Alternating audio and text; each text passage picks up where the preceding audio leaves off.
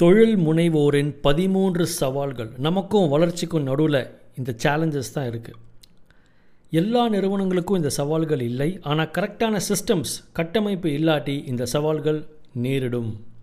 Number one வர்த்தகம் வேகமாக வளருவது இல்லை. ரொம்ப slow growth number two profits வருஷத்துக்கு வருஷம் குறைஞ்சி போயிட்டே இருக்குது மார்ஜின் கம்மியாயிட்டே இருக்குது இந்த கம்பெனியோடு சேர்ந்து நானும் வளரணும் அப்படின்னு நினைக்கிற மக்கள் ரொம்ப கம்மியாக இருக்கிறாங்க. கம்பெனியில் கலாச்சாரம் கரெக்டான கல்ச்சர் இல்லாமல் இருக்குது சில நேரங்கள் நிறையா வாங்குறவங்க கம்மியாக செய்கிறாங்க கம்மியாக வாங்குறவங்க நிறைய செய்கிறாங்க ஒரு இம்பேலன்ஸ் ஏற்படுது. ஒவ்வொரு டைமும் ஓனரே புஷ் பண்ண வேண்டியதாக இருக்குது. இதை பண்ணுங்கள் பண்ணுங்கள் பண்ணுங்கன்னு சொல்லிட்டு.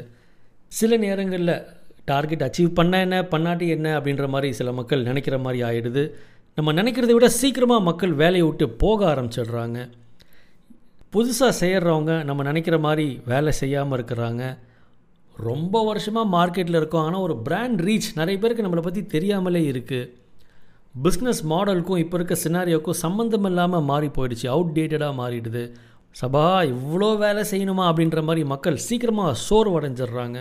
ஒவ்வொரு டைமும் ஃபயர் ஃபைட்டிங்னு சொல்கிற மாதிரி நம்மளே எல்லாத்தையும் புஷ் பண்ணிவிட்டு ரொம்ப கஷ்டப்பட்டு பிஸ்னஸ் ரன் பண்ணுற மாதிரி ஆகிடுது எல்லா பிஸ்னஸ்க்கும் இந்த சவால்கள் இருக்குது ஆனால் வளர்ச்சிக்கார நிறுவனங்கள் கரெக்டான சிஸ்டம்ஸை வச்சு அந்த பிஸ்னஸை ரன் பண்ணுறாங்க என்ன பிரச்சனை இருக்குதுன்னு மட்டும் பார்க்காதீங்க. அதுக்குடைய ரூட் காஸ்க்குள்ளே போங்க. For more information and knowledge visit W W dot growth foundation international dot com